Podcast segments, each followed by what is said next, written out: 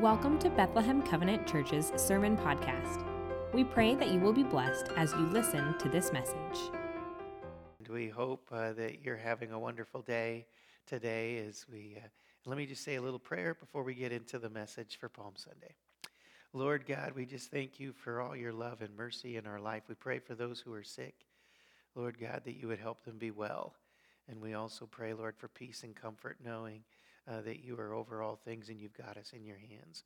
We pray for conflicts that are in our own homes or in our lives, our country, our world, and we pray for an end to war and that you would bring peace, especially there in Ukraine, Lord God, where our hearts are broken for what is unfolding there. Uh, Lord God, we pray for our church and all churches.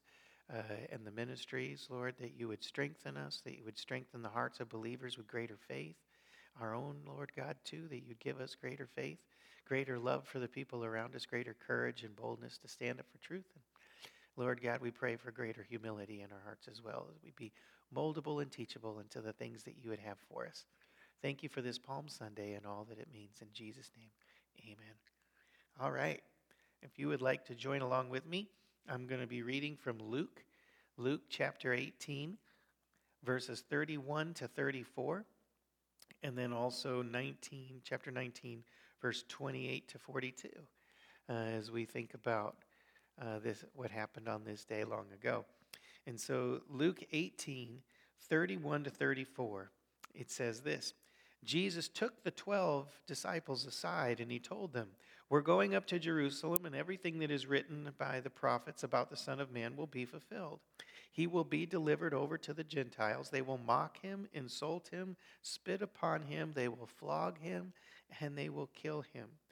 On the third day, he will rise again. The disciples didn't understand any of this. Its meaning was hidden from them, and they did not know what Jesus was talking about. And then over to chapter 19, verse 28, it says, After Jesus had said this, he went on ahead, going up to Jerusalem. As he approached Bethphage and Bethany at the hill called the Mount of Olives, he sent two of his disciples ahead, saying to them, Go to the village ahead of you, and as you enter it, you will find a donkey tied there, which no one has ever ridden. Untie it and bring it to me. If anyone asks you, Why are you untying it? say, the Lord needs it.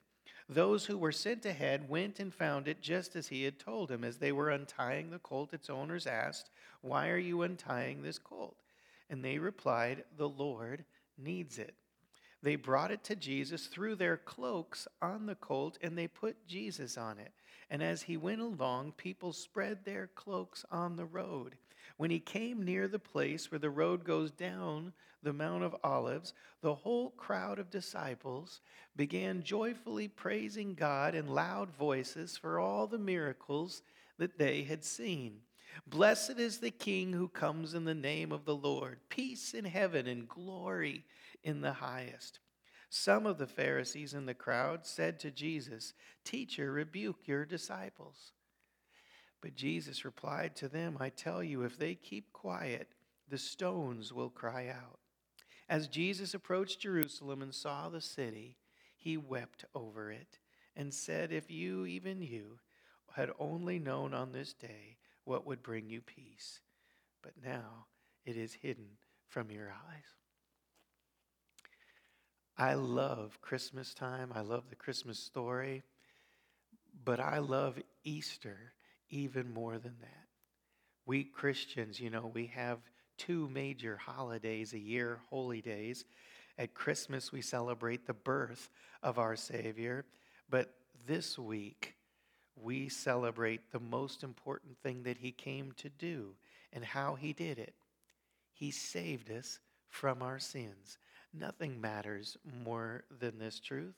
The Gospels of Matthew, Mark, Luke, and John, they that tell the story of our Savior, they spend one third of their Gospels, each of them, on Jesus' final week because what happens this final week is most important of all. Jesus' final week, uh, long ago, it began with Palm Sunday, which we remember today, when the day when the Lord rode into Jerusalem a hero. They spread their cloaks on the road. They waved palm branches. They shared with everyone and spoke about the miracles that they had seen. They said, Blessed is the King who comes in the name of the Lord. It was a joyful occasion on that day. But this joyful adoration of him that day would quickly turn to hateful condemnation by the week's end. Excuse me. For most of the crowd would turn on Jesus and abandon him to the cross. Oh, but how he loved them still. And this wasn't the first time the people would turn on Jesus in such a quick manner like this.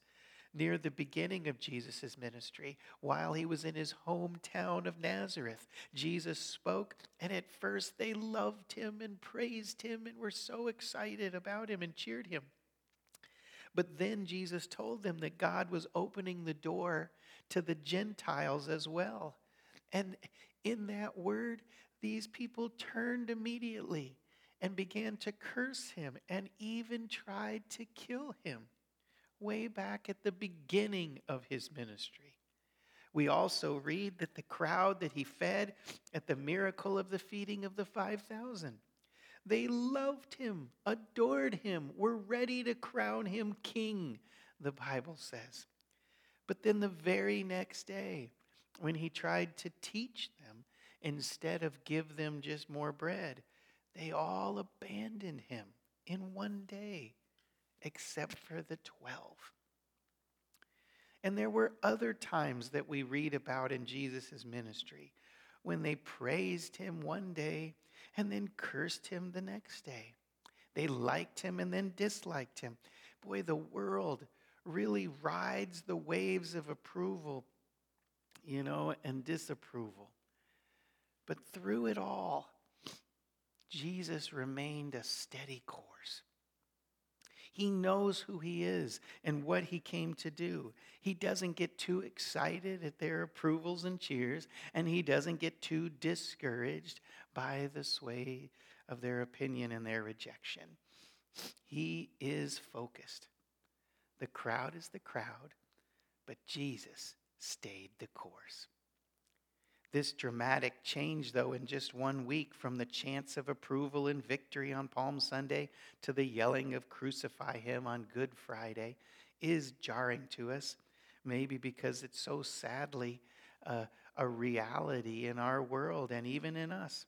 It makes us maybe reflect a little bit on how we can praise the Lord on Sunday, but on Monday we can doubt him, or Tuesday we can disobey him, or Thursday we can mock him, or Friday, we can do the very thing we told him we would never do. This is the reality of every human heart and how it is swayed by public opinions and need for approval and our own sinful desires. So we're maybe not that different from the crowd on that Palm Sunday. We praise our Savior and we nail him to a cross.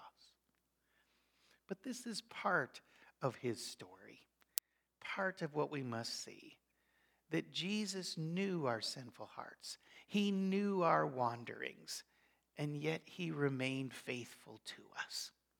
Even when we were faithless to Him, He still rode in that day knowing all that would happen, he still came to save us, even though we don't deserve him. He knew what the crowd would do, but he still loved them. And in the moment, he still probably appreciated the praise and adoration of the children and the families and their hearts that were adoring him and believing in him.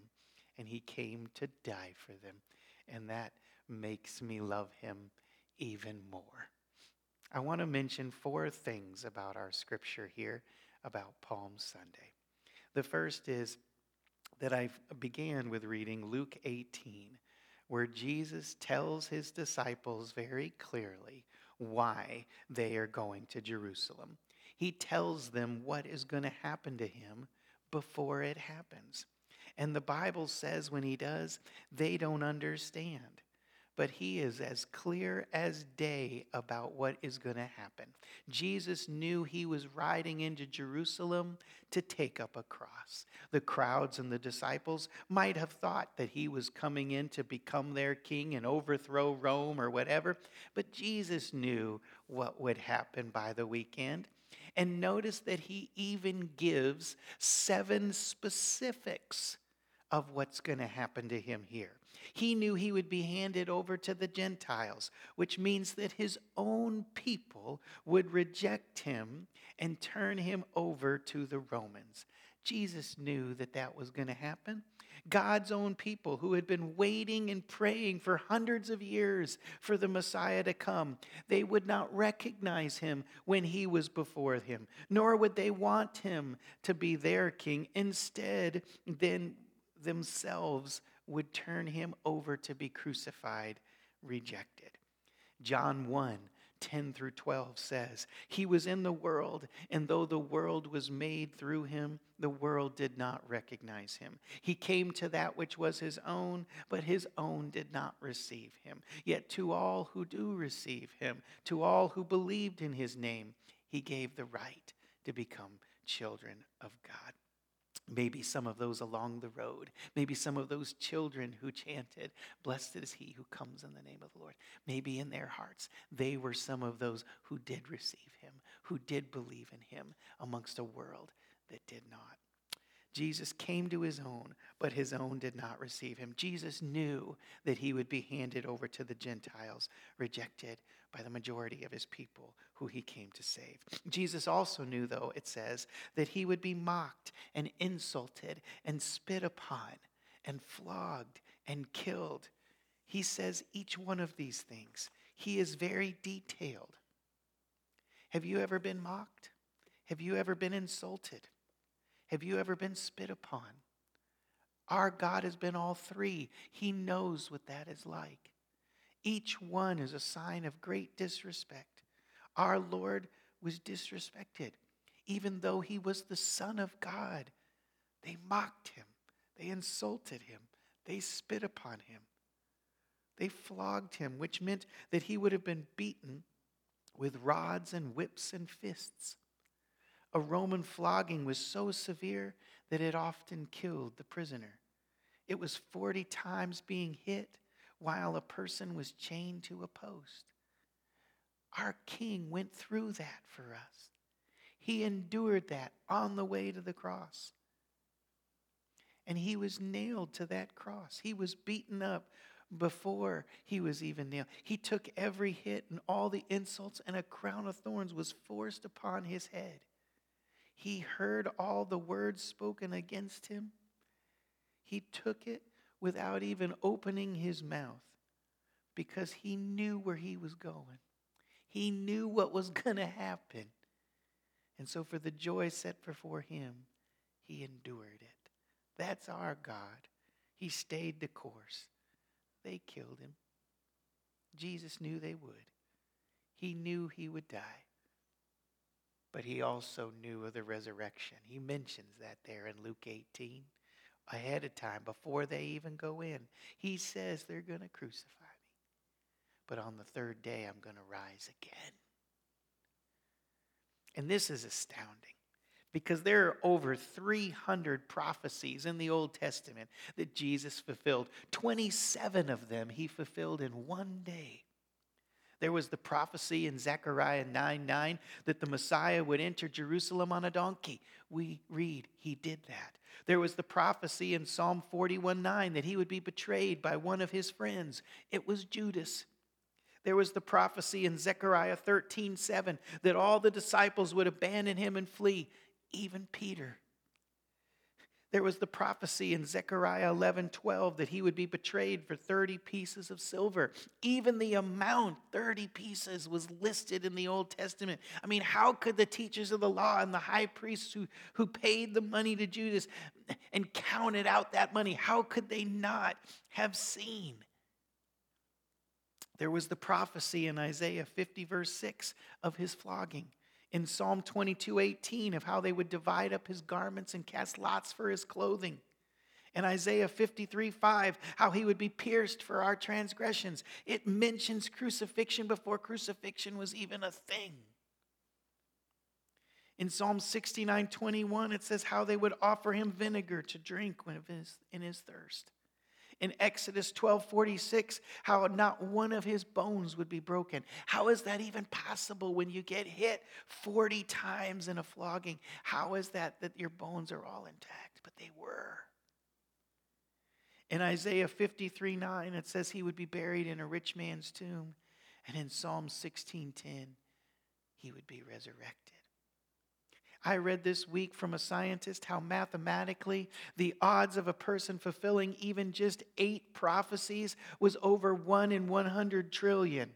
But Jesus fulfilled all 300 about him that were written hundreds of years before he even came, and 27 of them he fulfilled in a single day. Jesus even told them the last prophecy himself that it would be on the third day that he would rise. And on the third day, that is when he did.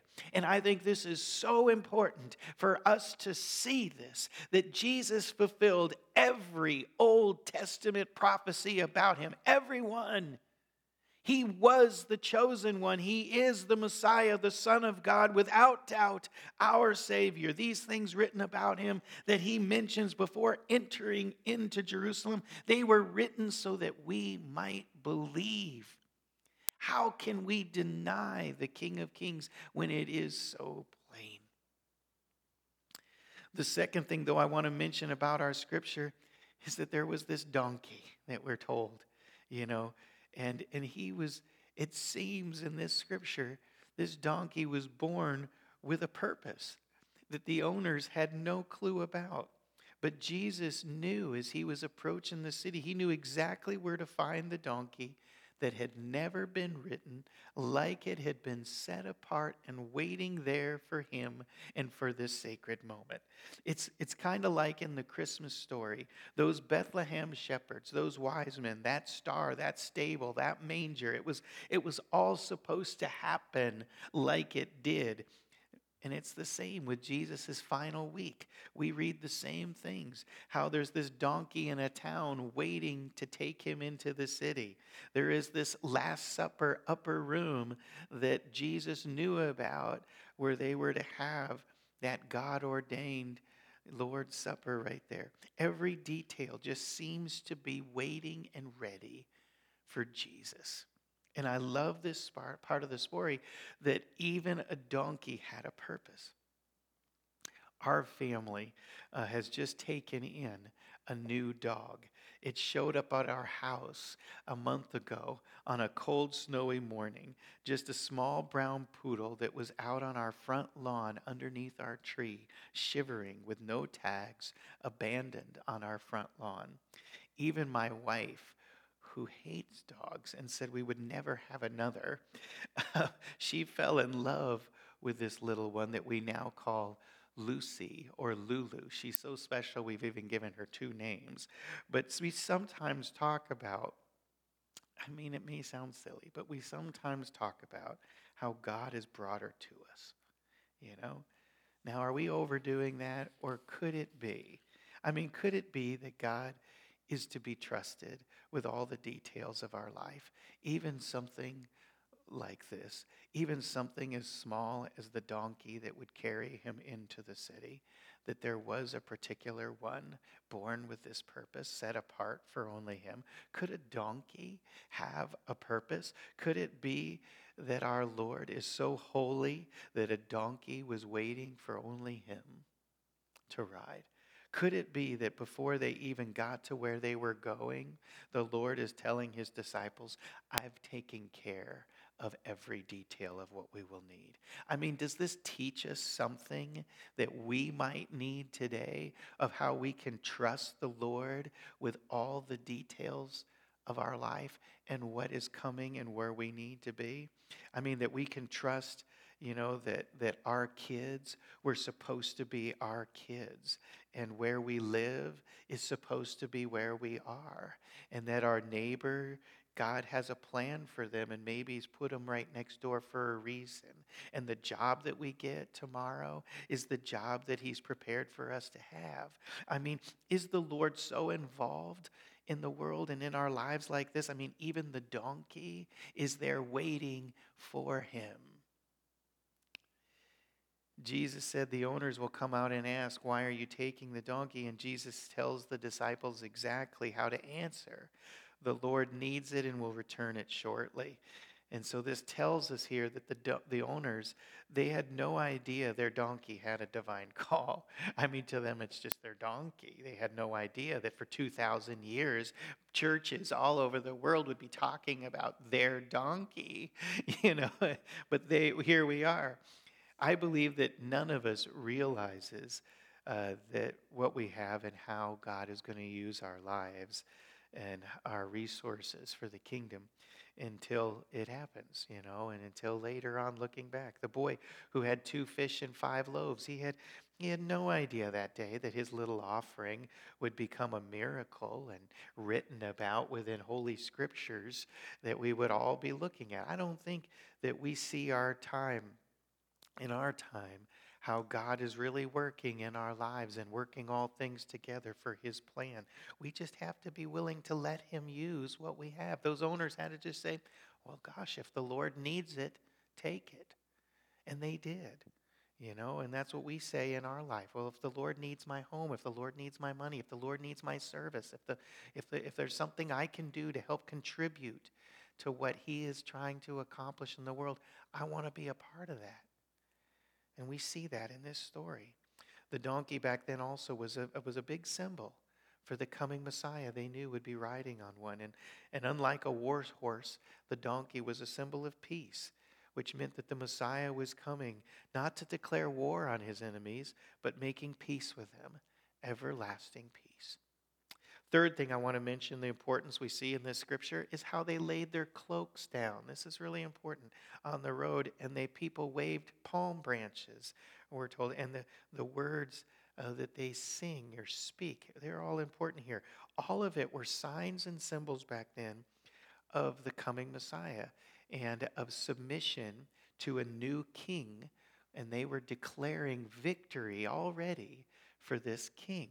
Cloaks being laid down meant, I honor you and I am going to follow you. That's what they were saying when they were laying down their coats on the road. Those who came out of their houses and cheered Jesus with the words, Blessed is the King who comes in the name of the Lord, they're being very courageous that day. For they were saying, This is my King. And they were saying it in a Roman occupied land where they were forbidden to call anyone Lord except for Caesar. But publicly, with guards right down the road, they were saying, Blessed is he. He is my Lord and my King. The palm branches, which aren't mentioned in our Luke account, but are in every other gospel, was a sign of victory for Israel. To wave a palm branch and to say what they did, again, is very bold with Roman soldiers standing by. It would be like us waving an American flag if our land had been taken over by another. The palm branch was a national symbol like this. This was the beginnings of what the Pharisees feared was a rebellion, a rising up. That is why they told the people to be quiet and why they asked Jesus to quiet his followers. They feared the consequences of a Roman counterattack. But Jesus says to them, if these people are quiet in this moment, even the stones are going to cry out. And what he meant was that the foundations of this city are going to shake. You know, the history of the people who have seen what God can do in this place. The faith of our fathers is going to cry out. The prophets who are buried beneath our feet are going to rise. The stones here of this city that have witnessed so much, they're going to cry out if we don't praise God, all of creation will, he is saying. The whole earth is his and declares his name. And this is the day that it was meant to be. And so Jesus is saying we can't be silent at the time of his coming. We can't let the fear, the doubts, or the public approval, or the unbelief of a world around us silence our praise and worship of the Lord, declaring who he is and the truth of who he is and the victory that he has brought to our life. We must declare it. We must stand and speak. One of my favorite stories of World War II is of a Bulgarian Orthodox priest named Metropolitan Kirill. He was a tall guy with a congregation of 300 Christians who all boldly marched down to the train station in 1943 when they heard that their king had given orders to send 5,000 Jews to a concentration camp. They were arrested and sent to these, or were going to be sent to these camps. And, and these Jews were their neighbors and citizens from their town and they were the church of that town. And so they would not just stand by and let this happen, not be silent in this. And so, led by Metropolitan Kirill, their priest, this congregation of 300 marched down to the train station where the people were being put into boxcars and with guns and Nazis all around. They walked up, and Metropolitan Kirill shouted from the Gospel of Ruth, where it says, Where you go, we will go, and your people are our people, and your God is our God. And right there at the train station, the 300 Christians and the, and the 5,000 Jews all began praising God. I kid you not. Look it up in the history books. And Metropolitan Kirill and his church blocked the tracks and they pushed the guns aside, and the train never left the station. And an interesting fact is that not one Jew in Bulgaria was killed by the Nazis in World War II. There is power when we praise the name of the Lord and we come together in faith, then not be silenced. Even today, even in small ways, I remember praising God in hospital rooms with people who had seen so much and feared what was going to come. I remember praising God in those places and how the circumstances were not going to silence us. We believed and knew the Lord.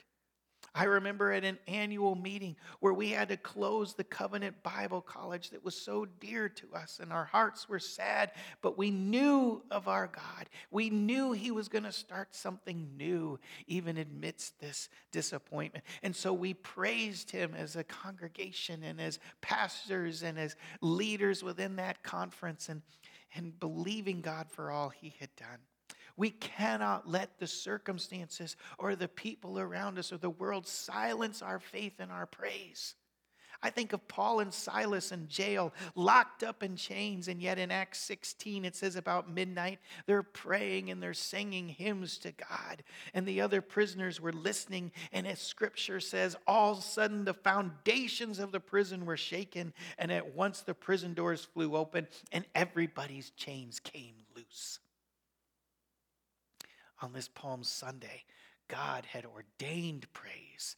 And so Jesus said, if they keep quiet, even the stones are going to cry out. And then the last thing I want to draw our attention to in our scripture for this morning is that there's only two times in the Bible where it tells us that Jesus wept.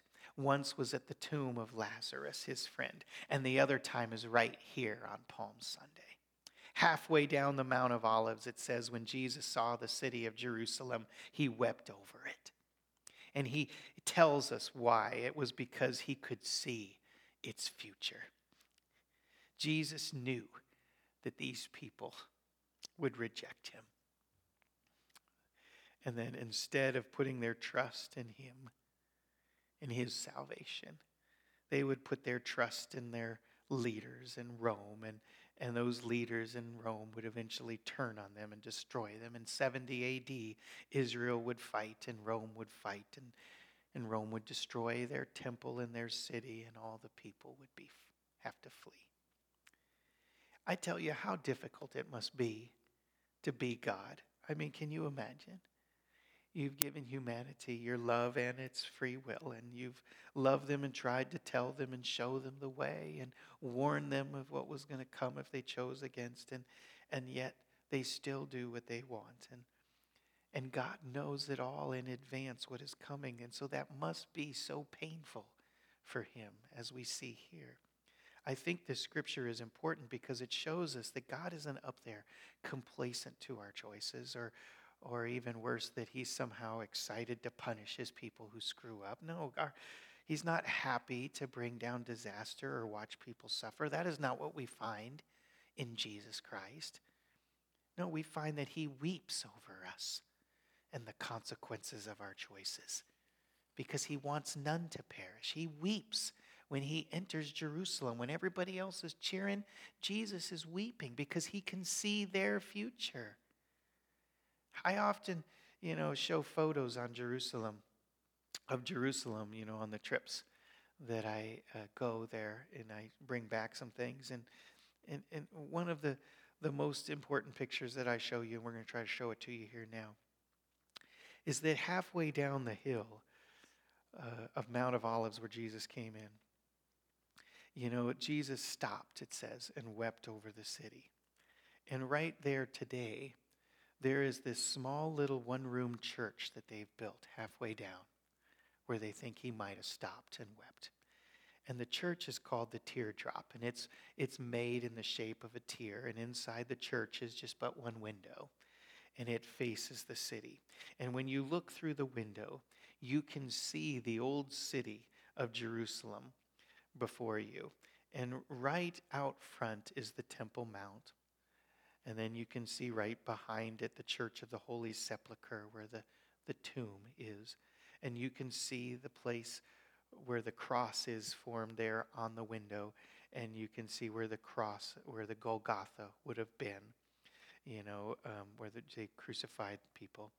And the point of this window is that when Jesus is riding into the city, he stopped at a place halfway down where he could see everything that was coming the temple that he would cleanse, the spot of the upper room off to the left where he would have the Last Supper with his disciples, the garden below him where he would pray on the night that he would be arrested, the courtyard where he would have to stand before Pilate, the location where he would have to die on a cross, and even the empty tomb that he would be laid in. From this location, our Savior could see it all. All that he would be willing to give in the hopes that even one of those would be saved.